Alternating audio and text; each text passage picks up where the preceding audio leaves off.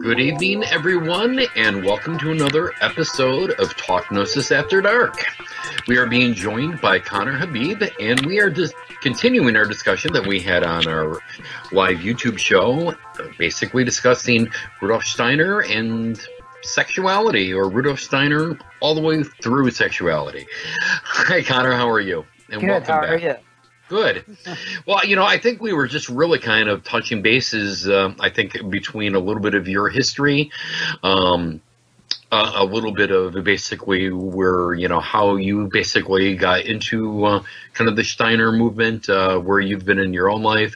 I think we got into some of that, and then we started discussing a little bit within uh, the lesbian, gay, bi, trans, queer community as well. Um, but I think there's so much more. I, I think uh, we probably uh, I think our listeners would really like to hear about. We did discuss a little bit about, excuse me, about some of the practice techniques with a, with the movement um, that you're involved with. I would like to hear um, actually a lot more uh, about this particular movement because again, it's something that I myself, probably like many of our listeners, aren't just very familiar with. And um, you know, if you could maybe share a little bit more with us about uh, about this movement and how maybe it came about. You know, um, currently, you know, um, you know what's involved with it. How does others get involved with this? This is of interest to them. Sure. So um, anthroposophy comes from the late 19th, earliest early 20th century um, when Rudolf Steiner was writing and speaking. Um, he gave, I think, about 6,000 lectures and developed a, a, new system of architecture, beekeeping, medicine, uh, a new font, a uh, new system of schooling and agriculture, et cetera, et cetera. He's one of these people that, you know, very sort of Da Vincian kind of person. Um, and so you know, any of those pathways are a way to get involved, right? If you want to learn about biodynamic farming or if you want to send your kids to a Waldorf school or whatever, those are all ways to get involved. Mm-hmm. Um, to get involved sort of with the actual philosophy and practice um, of, of, of the sort of spiritual stream of anthroposophy, you can do those things, but you don't necessarily need to know the philosophy to do those things. I mean, people mm-hmm. buy biodynamic wine and just like the way it tastes and the fact that it doesn't give them headaches the next day. Um, mm-hmm uh, or people like sending their kids to Waldorf school, but they don't need to know any of the anthroposophical stuff. And in fact, that's one of the tenets of Waldorf's uh, education is that they're not indoctrinating the kids into anthroposophy. Um, it's kind of like the Christian Science Monitor, which uh, you know one of its yeah. mission statements was not to spread Christian Science, but just to be mm-hmm. a newspaper that uh, had like a little thing every once in a while that was about Christian Science. Um, but not to integrate that into the rest of the paper. Um, so, it, so I think um, the I think if you want to sort of get involved in the ideas and the meditations and the occult principles and all that, really just have to start reading. And basically, you're going to read and not understand um, mm-hmm. at first. It's like mm-hmm. reading Shakespeare. The language can be confusing, dense, all that. And then what I would recommend is reading the book and then that you read and then putting it down and then reading it again. And mm-hmm. some books are more conducive to that than others. I have a list mm-hmm. that I give out to people um, of books that I think are really good intro. And, you know, they don't even have to be anthroposophical books. I think some books by Dion Fortune, for example, are really good introductions to anthroposophy without them really being introductions to anthroposophy. Um, I think right. there are some. Uh, uh, there are some science books that are and, and philosophy books that are good introductions to anthroposophy. Um, so, so I can express the tenant, like what I think are the foundational tenets of it. Sure, would love to hear them. Absolutely. Yeah. So these are my ideas of what the foundations of anthroposophy are. Although not everybody would agree with me, these are mine. Um, so the first is that uh, thoughts are as real as objects. So um, that's number one. It's like we tend to think that there's this material world made out of stuff, and that our thoughts are just this sort of like little extra thing that we think about those that are created out of our perceptions, all that sort of stuff. But anthroposophy takes thought seriously and seeks to create a sort of a philosophy that continuously links thoughts and objects. Um, mm-hmm. And that has all sorts of implications. The second is that human consciousness has evolved over time. And this is something that a lot of esoteric movements don't really get into, but I think is really important.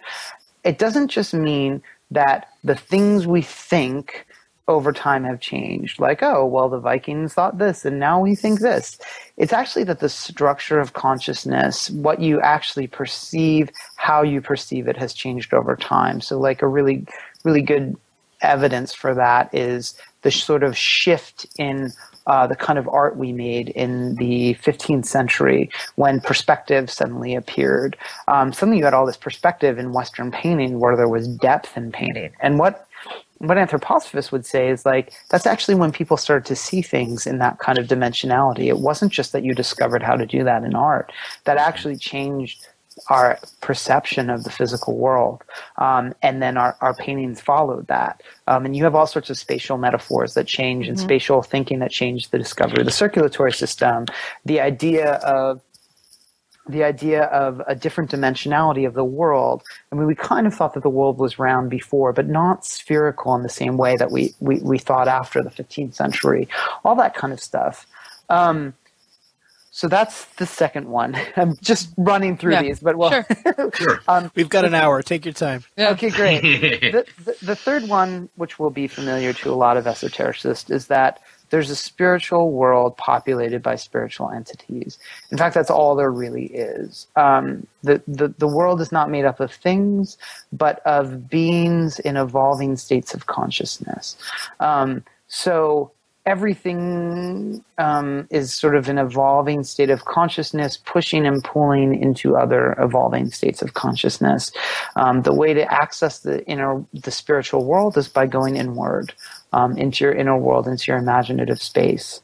Um, the way I like to explain that is by using a Grant Morrison Batman reference, um, where Batman is sort of, you know, Grant Morrison wrote about this Batman character that he sort of revived from the 70s, this little imp called Bat-Mite, who is from, I think, the fifth dimension. I'm going to get it wrong, and some nerd is going to get on my case, but like, Bat-Mite follows Batman around, and he has all these magical powers, and Batman says to him, like, you know, what I never really got about you was whether you're actually from the fifth dimension or you were just in my imagination. And Bat-Mite says, well, yeah, the fifth dimension is your imagination, you know? Mm-hmm. So, so the, the reality, the spiritual reality of our imaginative landscape um, and the spiritual beings that live there. Um, and then finally, the fourth foundation, and if you don't get any of the other ones right, this is fine, is just freedom and compassion. So uh, creating compassion for others, warmth for others, which is another thing that I think a lot of spiritual systems don't emphasize enough. Creating real warmth for other human beings and love for them. And when you do that, you generate more freedom in your own personality, which allows you to be more compassionate, which allows you to be more free, which allows other people to be more free, which allows them to be more compassionate. So mm-hmm. if you can just be loving, then you've got the main thing about anthroposophy down. Um, but that's the hardest one. so, sure yeah. So that's it. Now, when you talk about your know, thoughts being being real, um, do you learn about? I mean, so thoughts can also be damaging. Mm-hmm. I mean, if, if, they can be really damaging. Um, so, is part of the study also involved learning to, I want to say, control the thoughts, but master thoughts, or to um, be aware of the thoughts so that the thoughts don't take you to a place where you don't want to go or don't impede your freedom? Sure. In fact, I would say that that is sort of the main principle, right? Is like creating thoughts that are really that really come out of an intentional place which is very difficult i mean you study gurdjieff right so right. you know he said this thing which just haunts people which is like you know when you think that you're really awake and enlightened that's where you're the most asleep yep, yep. so, yep. so that's really vexing and and and steiner essentially said the same thing like we need to get out of this state of compulsive thinking um, and really access true thinking or living thinking, as he calls it. Okay. Um, and also, he also says something about feeling and, and willing or, or, or doing, you know. Um, so, intentional thoughts, purity of feeling, and purposefulness of action, you know. Mm-hmm.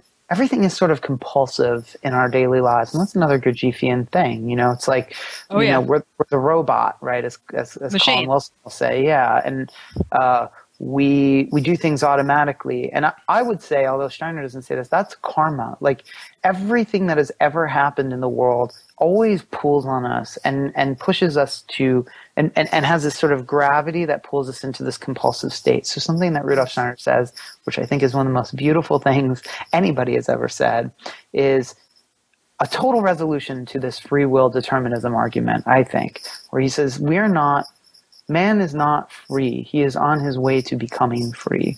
Um, yeah. Sorry that he says man and not human. Um, that might just be translation. He is a really early feminist, actually, but he says man is not free. He is on his way to becoming free. So it's like our baseline is determined, but if we can every once in a while just get our heads above the surface and be free, it creates more space for freedom, you know? And the more we do that, the more we move into a space of free will. Absolutely. Um, I know in the Gurdjieff work, many people work in groups. That's generally the accepted way of doing things. Are there is that compulsory in, in your tradition, or how does how does that process happen? Yeah, um, it is and it isn't. Um, I think ultimately the onus is on the individual because, mm-hmm. you know, anthroposophy is really about individualism, which is another thing that it differs from other spiritualities um, in, a way. Um, but but yes, uh, coming together with other people. I mean, it's also Christian. You know, at at its heart, it's it's esoteric Christianity yes. in a lot of ways, and so you know, you can't be a Christian by yourself. You know, it's where one or two people are gathered together in my name, I'll be there. I mean, where two, two or more people are gathered together in my yeah. name, I'll be there. And so it's so so there's something communal about it. Like you can't love anybody if no one is around. so uh, it's kind of like it's really easy to be a nice person when you're single, but as soon as you get oh, yeah. into a relationship, you, you, know, like uh, that's when you're going to learn everything about yourself that you need to know. so I think it was uh, Ram Dass who said, "If you think that you're enlightened, go spend a week with your family." and I think we all, I mean, I, I know this, you know, when ho- we're coming into the holidays, it's a perfect time to have this discussion, but you come uh-huh. into the holidays and you're around your family. And uh, I mean, I know for myself, there are behaviors and expressions and thoughts and things that I do that I thought I gave up when I was 12. Um, right. But you know, you're back there with your family, all these old relationships, all these old patterns, and I sometimes will sit there aghast at myself. Okay, I think I got a while to go here. Totally. I think so. Two things to that. First is, you know, what Byron Katie says, which I love, where she says, I'm loving, lovable, and loved until I get the parking ticket. You know, yeah, it all goes out the window. Um, and that's sort of like getting your malkut in order. It's like get the get the little stuff in order. Like you know, we, we might have grand thoughts about riding some cosmic winged lion into the future of love, but like, what about when you get the parking ticket? Let's deal with that, you know? And, and then the second thing is, um, you were talking about your family and I was going to, I forgot what I was going to say. Um, but it was, but, but I totally, I totally hear you about the family thing. Just the sort of, uh, yeah. Uh, oh, that's who I am, right? Like I, I, found, uh, yeah, I found something actually that corresponds to what Byron Katie sort of has. A Gurdjieff said. Um, he said, "Let everyone ask himself simply and openly whether he can love all men." Um, if he has a cup of coffee, he loves. If not, he does not love. How can that be called Christianity? Uh-huh. And you know, it's it's you know, when you don't have that cup of coffee, or when you don't have things just your way, uh, when yeah, when, right. when, things aren't just your way, then you find yourself very unloving. Hmm. Although on the other hand, I kind of dig the idea of coffee as a Christian sacrament. I, I totally agree with you, Father Tony. You know, there are. Um, I think there are some traditions maybe whether it's the Quakers and the Unitarians, I'm not sure, but the coffee hour is actually considered to be a very important thing. They don't necessarily have a Eucharist service, but that, that time of fellowship, uh, breaking bread, so to speak, and having coffee together is actually quite important in that mm. tradition. Um, so I'm all I'm with you, Father Tony, and maybe we ought to petition. Well, you could you could petition the AJC to start a study group on that particular topic. Well, I love I love that coffee is like um, you know I mean you think of French cafes where you know in this whole French intellectual tradition people Mm-hmm. meet in cafes and and drink coffee and smoke and talk to each other. I mean that's a place where communion happens even if it's not the kind of spiritual communion we're talking about. People get Yeah. together and talk about serious serious things over coffee all the time. You know, Absolutely. Yeah. And it's often the first thing that you know that happens when somebody approaches you know one of us and you know says, "Hey, I'm interested in Gnosticism. Uh, you know, can can we talk about it?" And that usually happens over coffee and then you get and then you get coffee totally well that's you know rudolf steiner said conversation is the new eucharist and i think that that's a really beautiful statement but he means Yes. real real conversation which usually doesn't happen over coffee let's face it but uh It but can. But at least has its seed there you know? Um, at least at least that's the place that allows you to meet and then you can have the real conversation. Yeah.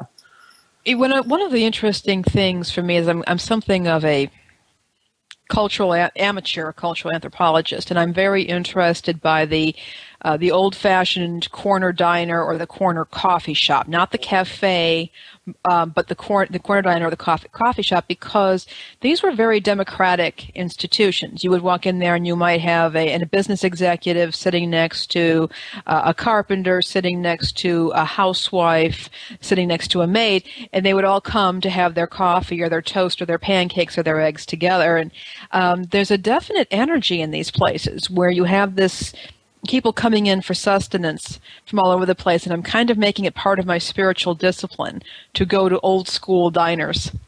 Not the fashionable retro sorts, but the real ones that never changed. the real ones that's i love that because i grew up in pennsylvania right and so it's all 24 hour diners there Yeah. and that's what i did as a kid you know i would go to the diner before i could even go to bars or whatever i would go to the diner and i would stay there um, sometimes till four in the morning and i would just talk to the wait staff or the other people that Yeah. came in or i would write or i'd read you know and i would just order coffee and food all night and just stay there and that is such a huge part of my psyche so i definitely resonate with that.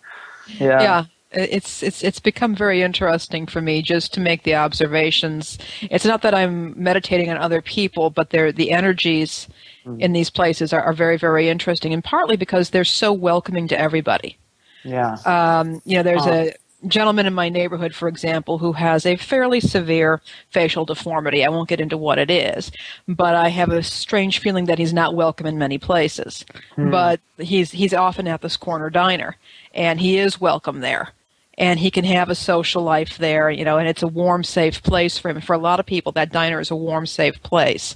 So that's actually become part of my just little spiritual practice is hanging out there and and trying to learn, trying to learn from it. So Yeah, you getting make me want to go to a but- diner tonight. A, a diner in LA called uh, Bright Spot, and they have the be- I mean, it's just the best. It's just it's open 24 hours, and it's just the best place. They have honey pie, and like I just that's the only place in LA that I've gone to so far where I've stayed like really late at night just read. I read uh, I read a book by Kenneth Grant there, or uh, or no no I read a book by uh, Gareth Knight there when I when I, when I just hung out and like read Gareth Knight for like hours and and kept ordering pie and. uh I gave the waiter my phone number, but he never called me. So Oh, there.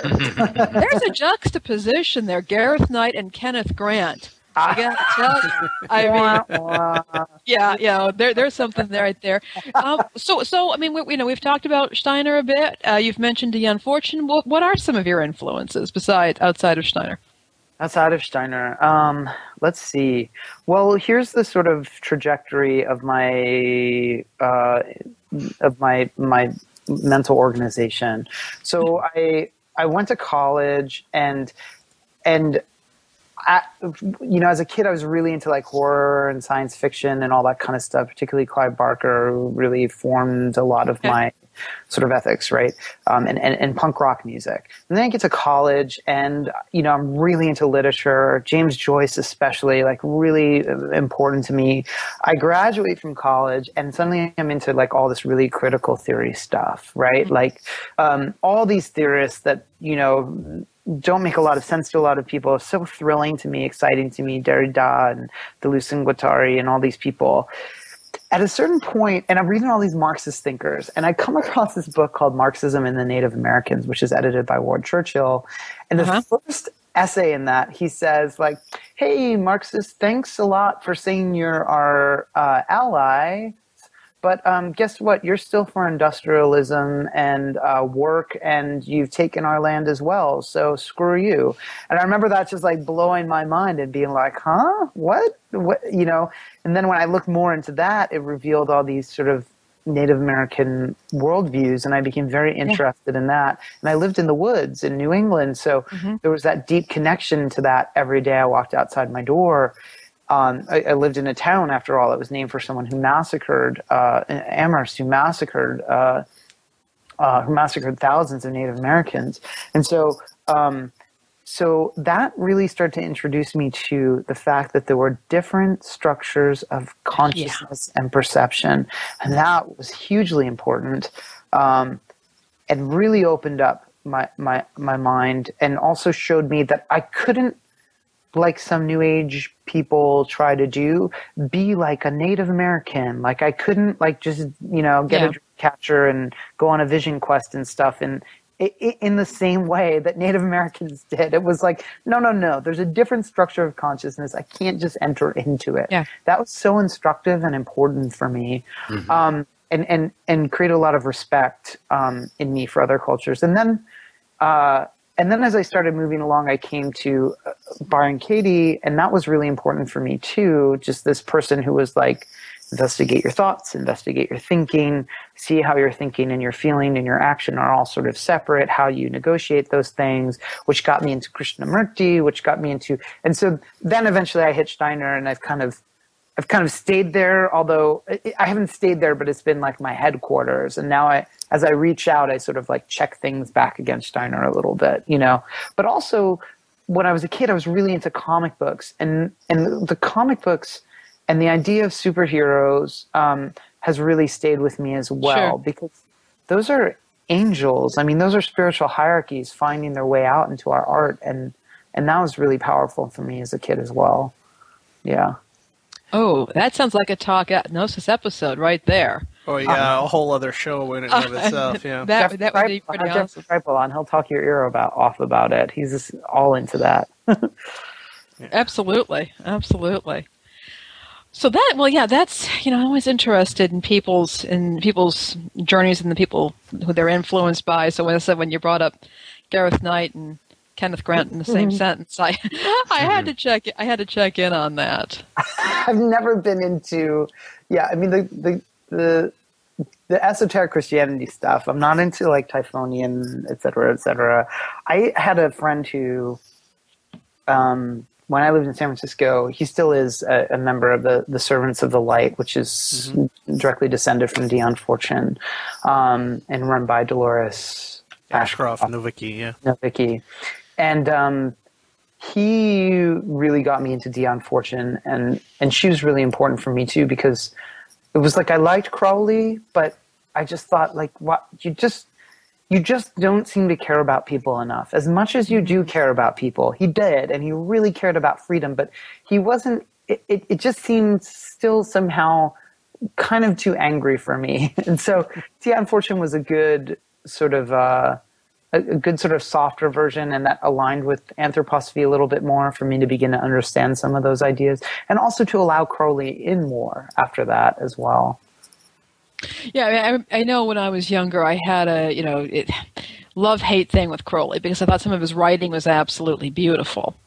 Um, but there were just aspects of his personality which I just found horrifying. and it was that was just this, this kind of push pull thing. Uh, and never mind some of his followers that I encountered. Uh, um, right. yeah, Well, Crowley is always an interesting exercise in um, divorcing the message from the messenger uh, and Yeah. to a certain extent. And not that that necessarily needs to be done, but I think that everybody who's read Crowley at a certain point needs to have that conversation with themselves, saying, you know, uh, you know, I, I know this about this individual human being who actually lived and walked around the world, but he also wrote these things which are interesting and you know, how does how do I justify that in my own brain? I mean, some people are, are that's what they came to Thelema for in the first place, which is fine. But mm-hmm. you know, other a lot of other people I think find have to have to strike right. that balance for themselves. Yeah, and I think I think there's like a certain thing about what. Uh, first of all, I think we're we're talking about that P.T. Mistlberger book. Um, I yeah. think it's Osho, Crowley, Gurdjieff. Um, yeah. And after reading Three Dangerous that, Magi. Sorry. Three Dangerous Magi. That's what it's yeah. called. And yeah. uh, I think after reading um, all eight billion pages of that, yeah. I thought, I, thought I, I, I, realized Crowley cared about people and had uh, more of a heart than I think most people give him credit for. So I think part of it too is like, what parts of Crowley do you want to emphasize, and mm-hmm. how how do you want to read it? And um, I think that that's true with most religious spiritual thinkers that are real yeah. thinkers. It's like you can emphasize parts that are about giving yourself power, you know, if you want. And and I wouldn't necessarily say there's anything quote unquote wrong with that. But why? Why that? Like why not something else? You know, at least just think about that. At least consider why you're emphasizing the parts that are about you possessing power. You know, um, yeah. what is that about? Why do you need power? Um, why do you want? Why do you want it so badly? And why do you think you don't already have it? You know, um, so yeah. But maybe for somebody who is living, who who is their identity is a is a position where they don't have a lot of power in society, where they are excluded from the power yeah. structure. That itself actually might be very empowering for them. Um, mm-hmm. That you know, so I think that that might be another way of way of thinking about that, and that we don't all read these folks the same way. Um, right. No, totally. You're right. And so I think that, that, that that's you know that's something to think about. The other thing that you know I struggle with with my work with uh, Gurdjieff is that it, there were a number of very legitimate critiques that could be made of Gurdjieff and his character and, and his methods. Uh, same thing with Crowley, same thing with Osho and many other spiritual teachers. But one thing I have found is that this path is not a safe space. It's it's not. We, uh, if you're looking for something that perpetually comforts you, um, in fact, what's going on is that you're reinforcing, in my opinion, you're reinforcing the ways of thinking and being that impede your liberation. Mm-hmm. Um, you're not going to try and get out of prison if you if, if if you're real comfortable there. Right. I think you know something about something about Rudolf Steiner is that people hate is that it's a really slow process, yep. right? Like, yep.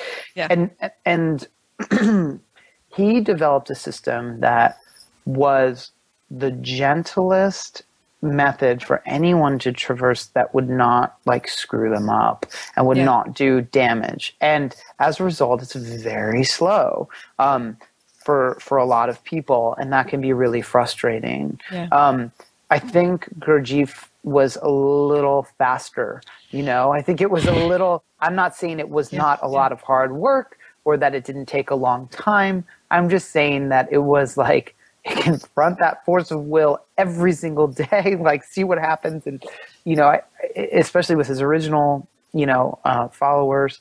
And so, I think that. Uh, uh, I don't know.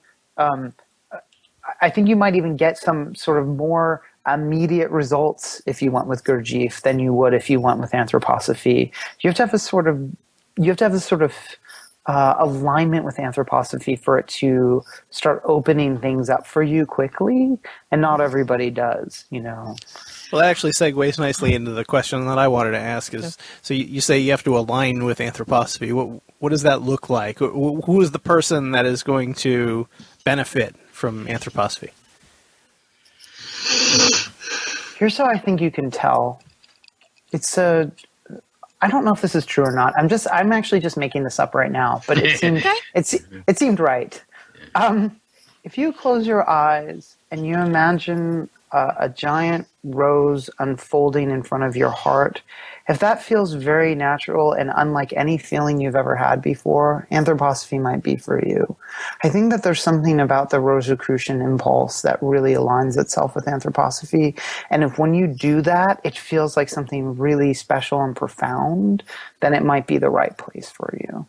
Um, I, I, I think I think that's it. And I think like you said before about it being, you know, about me doing service, I think there's a real path of service, you know. Mm-hmm. And I think you have to not want to hurt anybody else and yeah. i'm not holding that up as like a higher value than anything else sometimes it's sometimes it's important to us to punish other people but we have a lifetime you know you, you might be in a lifetime where you don't want to do that anymore and i think that anthroposophy might be correct there and and and, and uh, like you were talking about before like um, uh, magic and empowering people and all that sort of stuff and spiritual streams empowering people or disempowered. And immediately i thought of like well it's really necessary for us to use spiritual magical um, acts to start uh, dismantling the power structures and all that kind of stuff and, uh, and, and, and, fighting some of the battles that are uh,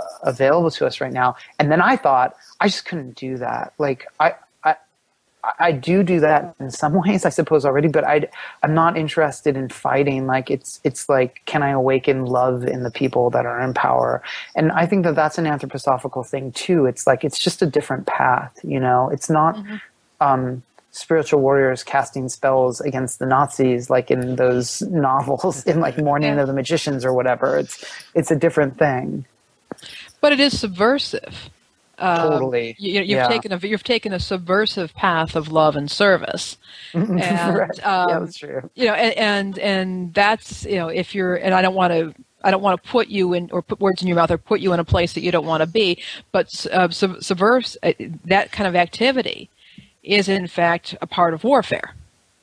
T- total, totally, yeah. I mean, I, I think I, I think I am. Um, I vacillate back and forth um, between wanting. We were talking about this before with sort of Gurdjieffian or trickster impulses between wanting to just tear everything down yeah. and wanting to just embrace people. you know, I stand right on that line, and and you know, in fact, my birthday is August twenty third, right, which is the Leo Virgo cusp, which is like Ooh.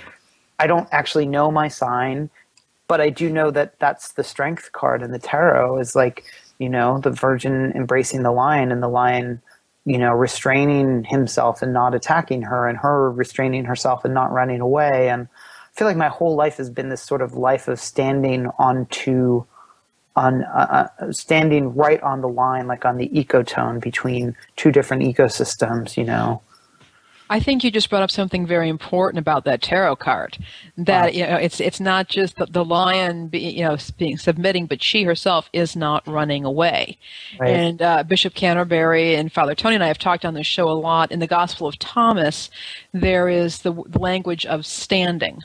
Um, mm. standing, you know, standing for yourself, or just just standing appears all through the Gospel of Thomas as a sign of maturity and and and and that part that part of you you progress in maturity towards liberation.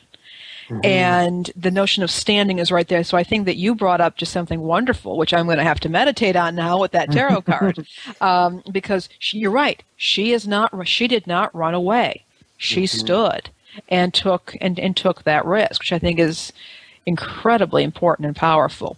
Mm-hmm. I, I, do have a question for you. I want to go back a little bit to some of the things that we discussed uh, in the video show. And um, you, you, are an, an, adult performer, and we've talked a little bit about individuality and how we connect with other people. And I got to thinking about how, for some people, um, you know, they may be monogamous, they have a sexual relationship with one person, but eventually that relationship um, can be masturbatory. I mean, it, basically you hmm. start seeing that person as an extension of yourself. You sit, you fail to see them as an individual, mm-hmm. and uh, then you know, that's where trouble often gets started in sexual and romantic relationships.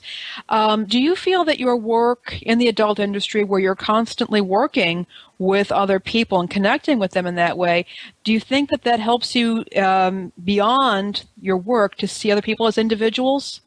Because you don't have because you're constantly um, interacting mm. in an intimate way with hmm. individuals who you don't know and you can't take for granted? Yeah. Well, let me address the first part and then okay. the second part.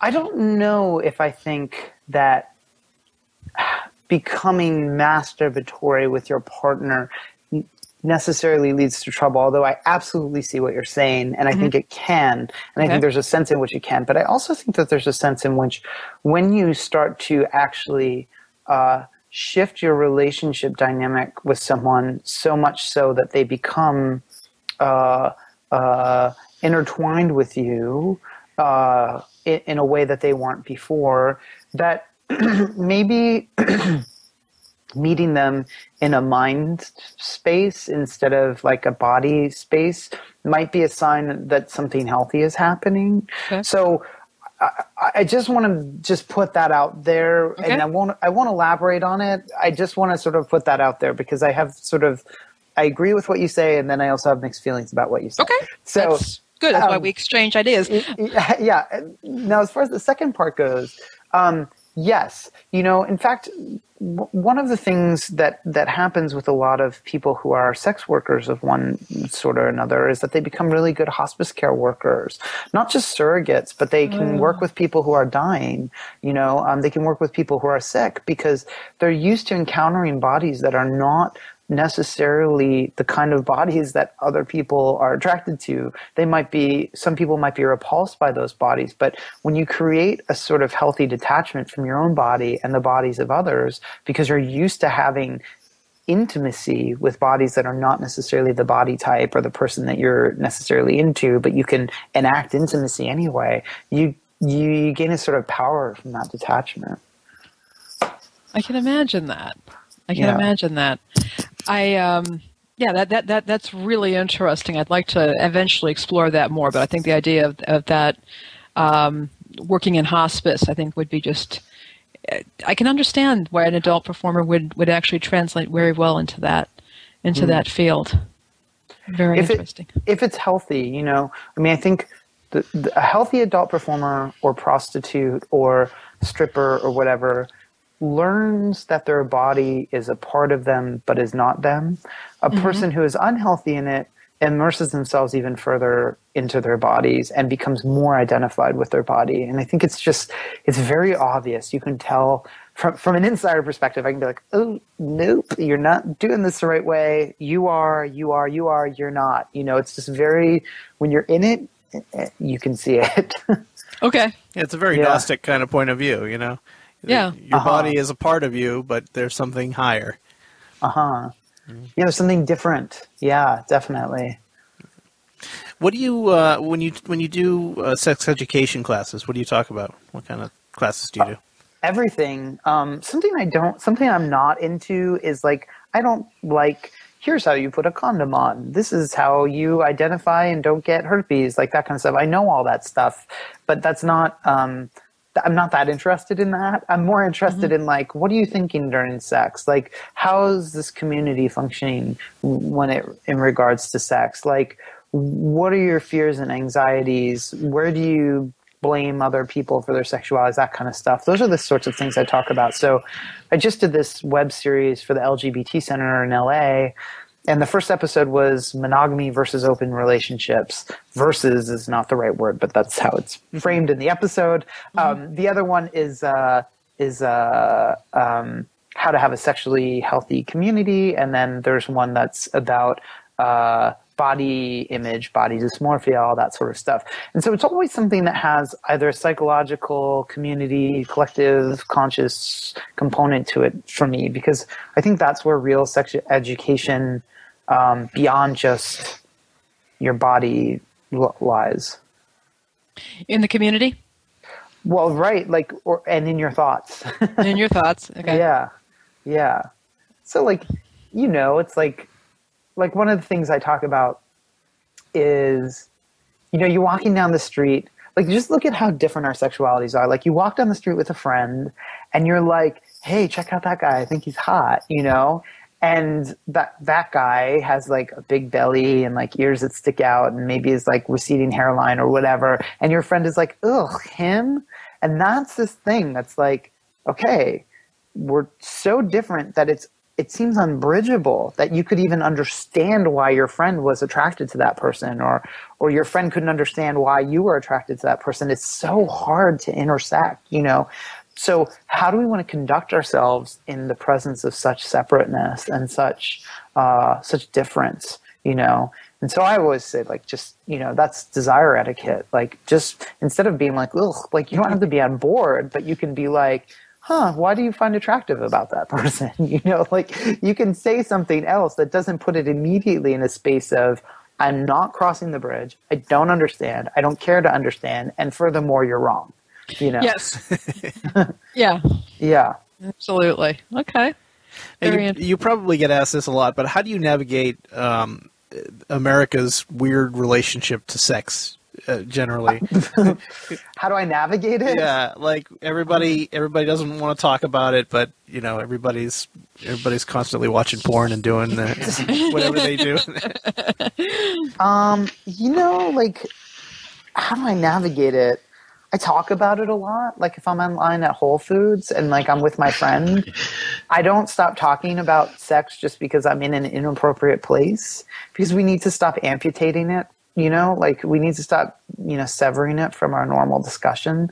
That's yeah. part of how I navigate it. It's just like, too bad. That's part of my life. Like I, you know, I talked to you about what I ate and like what I thought and where I went today. Like, and I masturbated today thinking about um, the guy that fixed my tire, you know, whatever. It's like, why is that not part of the discussion? It's like that. That's such an a daily and important part of my thought world and my physical world, and like, so so that that's part of it. It's like sort of reclaiming this, reclaiming those spaces that it's been banished from, and giving it, you know, some voice there.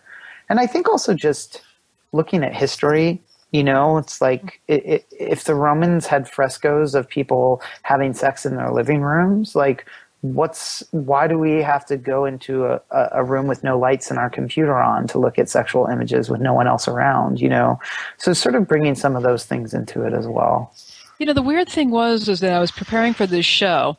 I was thinking about the fact that you know that you that you that you have sex in front of other people in, in these movies. And it's part of commerce. It's you know that it's they're they're they're sold and and then I started thinking about well you know people will say that sex is a sacred thing, therefore it ought to be absolutely private and hidden away. And then I remembered the passage about Sophia crying out in the marketplace, wisdom crying out in the marketplace. Um, wisdom is not not whispering in people's ears in the privacy of their own home. There's a crying out in that marketplace. It's right. a very public thing. And for me, it was like, well, okay, wisdom is just such a profound part of my tradition and there she is in the public in this public mm. sphere talking so maybe i should uh, examine my own discomfort or why I brush off people's discomfort with the notion of sex being a part of people's public lives. Right. Yeah, I love that. I love also that I was talking about talking about masturbation at Whole Foods, and then you talked about Sophia at the market. Um, yes, I, think, I think I think that I think that's awesome. I mean, I think, yeah, I told I, t- I totally I totally hear you. I mean, I think oh, there's listen, I might be wrong, right? Like I'm okay be. with I'm okay with being wrong that maybe sex is a separate singular thing that is supposed to receive some kind of special attention, ritual ritual, privacy, all that kind of stuff. I'm not sure, maybe I'm wrong, but the fact is even if I'm wrong, the way we're doing it now is not right. Mm-hmm. So the only way to counterbalance that is to is to create an opposing current at first. It's like communism is wrong and capitalism is wrong, but you can't really see that capitalism is wrong without communism. You need like an opposing current before you can start thinking about other possibilities, you know? So that's the first thing. And then the second thing I think is like your story about like not keeping wisdom sort of uh, secret. You know, there's that story about um, Jesus meeting with the Essenes, right? And how they have this perfect Christian society, but they're perfect because they they don't ever leave and they don't let anybody else in. Mm-hmm. So it's like that's not Christian. Like no matter how perfect you are in your in your hermetically sealed community, if nothing else comes in, then you're not doing it right because the world is open. And yeah. so sex is kind of like that. It's like how perfect and beautiful can sex be if no one's allowed to see it? You know, and nobody else is involved and no one else is interacting with it. It's like, uh, so I think of that as well. Or it becomes a source of exploitation. totally. And we always we exploit our partners to no end sexually without any awareness you know and we and we don't talk to other people. We don't we don't allow anybody into that discussion. You know we don't allow other um, thoughts or you know in monogamy we don't allow other people in. Um, and i'm not saying don't be monogamous but you know if if, if the impulse is just uh, nobody else because this is the one thing that binds us together like then that's no good. Yeah, and panicking perpetually that somebody is going to transcend that supposed hermetic bond and um, you know putting all kinds of restrictions on that person. You know, I know of people who have joint Facebook accounts and they'll mesh their names together, or they you know they they each have each other's email passwords because of this constantly you know, they're, they're constantly on this tightrope or or one of us going to fall into sin. Now i'm not saying that i think that polyamory is for everybody. Uh, i think monogamy is a, it can be a very powerful thing for people. But when it's based on panic and fear uh, I think people need to step back a little bit and examine that prison that they've created for themselves. Totally. Well, when it's based on panic and fear, what that ultimately means is it's based on the fantasy that your partner will sleep with someone else that you'll never fulfill. It's like if you're constantly imagining your partner having sex with someone else, what is well, you're you have a pretty strong fantasy life about that happening, and Apparently you're constantly you frustrating it. Yeah. And you might want to you know, head on over to Craigslist and see what's going on. totally. Fulfill my fulfill my Freudian drive panic theory with my life, please. Oh boy. Well, let's shift gears uh, a little bit back to. Uh, this is the, this is a podcast. There can't be any dead air. Um, so uh, we we talked a little bit about um, biodynamics and Waldorf schools and things like that. So, of the things that are kind of uh, on that, well, I don't know if I want to say on that periphery, but the the kind of associated uh, things with anthroposophy, the the farming and the schools and things. Um, how involved do you get with that kind of thing? Do you have a biodynamic farm in your backyard? Or? I don't do any of that stuff. I mean, I planted I planted a tomato the other day, and I planted the complementary biodynamic plant next to it, which was chives, and the tomato tastes good. But I mean, I'm not like I'm not grinding up quartz solution and burying a cow horn near my tomato plant at a full moon. So I, it's not like I'm not really like I'm not really doing it. Um, I'm interested in it, uh, but but for me, you know, I mean, I got biodynamic wine at the pizzeria I went to the other night, but I'm not really that into that kind of stuff. I, I would be, and I find it fascinating, but I live in LA. You know? it's like, what am I going to drive my biodynamic car to like the biodynamic bougie cafe and, you know, like have like a Waldorf scone? Like it's not, it's not necessarily available to me in that way. So, you know, I don't have kids or whatever. I, I, just try to be conscious, you know, I mean, there are things that you can do. It's like, it's like, look at your house. If your house is dirty, look in the dusty corners. That's where the elementals have gathered um, what does it mean to have a dirty corner in your home and what does it mean to disperse the elementals that have gathered there that's something you know like that's that's a practical way to just be anthroposophical you know like think about that kind of stuff think about the world is composed of beings every once in a while do that you know um, so but no i i don't i don't really have that kind of and, and, honestly, I find some people that are in that, like I find them kind of brainwashed. you know, not. I mean, I look, I love a lot of those people, and I know a bunch of them, and I think they're awesome. But there's this whole sort of like Waldorf brand, mm. and you know they use Weleda face products, which I love too. You know, they're uh, biodynamic, wildcrafted iris face moisturizer feels great, but like there's this kind of anthroposophy that I think will become more and more popularized over you know the next decade, and it's phony. It's like, well, I'm an anthroposophist because I send my kid to Waldorf school. I eat biodynamic stuff. I buy biodynamic products, and you know, there, there's almost a sense in which I I don't even really call myself an anthroposophist anymore because it's being bought and sold now. Um, yeah, it's that same consumerism that happened to yoga and Buddhism. To- totally. Yeah. And so, you know, uh, I think you just have to sort of, you just have to sort of back out of it. You know, it's like, okay, like, oh, you like your biodynamic blueberries. That's awesome. Um, did you know that Lucifer and Ahriman were battling over your soul today and that you had to engage with your Christ uh, quality to be able to navigate the tension between them? And that's when people get off the bus. You know, that's that's where I'm interested in going. Yeah. Right. Well, we're coming up to the end of the show here, but um, if somebody were to be interested in anthroposophy, um, what's the what's the one thing that you'd point them towards book or website or something that can get them started? There's a place. The place I went to learn Goethean science is called the Nature Institute. I would look at their site, which is the natureinstitute.org, or it might just be natureinstitute.org. There's there's a, there's a couple of them. Is the one that says Goethean science on it. So just go to Nature Institute in Goethe, G O E T H E, and you'll find it. Um, I think they're a great intro. I think um, and, and they they won't throw you in the esoteric deep end right away. They'll start you off like you'll look at flowers and animals and stuff like that, and and that that that's an easy way in. Or um, I would just uh, I, there's a Rudolf Steiner audio archive where you can listen to some of his books. They're all free downloads um, and lectures. I think that that's great. But I think you know, really, I would just find what seems to resonate with you, um, resonate with you. And finally, there's a book called Saving the Appearances by Owen Barfield, who was you know part of this group, the Inklings, which is C.S. Lewis and yeah. Mm-hmm. uh, J.R. Tolkien.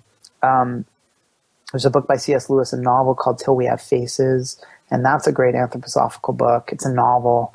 Read that. You know, there are lots of ways in. Sorry, you asked for one. it's incapable. that's okay. Yeah. All right. Any or, mm-hmm. or just go to my blog. I wrote a little four things about Rudolf Steiner and anthroposophy on my blog. You could just find that too if you wanted. Yeah, I read that. That was very good. Uh, yeah. Very okay. good overview. Yeah. All right, uh, hosts. Any any last questions before we sign off here? I think we've covered a lot. Thank you so much for joining us this evening. Uh, no problem. Sorry, it was like I felt like I just kept talking and talking, but no, that's why you're here. that's yeah, why you're here. Thank you so much. It was, it was great to uh, talk with you all. All right, and all just right. a reminder for everybody listening: if you have not yet become a patron of the uh, Gnostic NYC network, it's not too late go to patreon.com slash gnostic and you can pledge a little bit of money every time we release a video or podcast. You'll you uh, it'll get added to the pile and at the end of the month your credit card will get charged. You can set a monthly cap so you don't get any surprises. And uh, every little bit helps and helps us to create new and better content for you on our network with our various shows. And, and we really appreciate all of our current patrons uh, more and more all the time. And uh, and that's and it's great so, uh, with all of that being said, thanks again, Conner, for being on the show. Thank you. And uh, for everybody listening along at home, we'll see you next week. All right. Take care, everybody.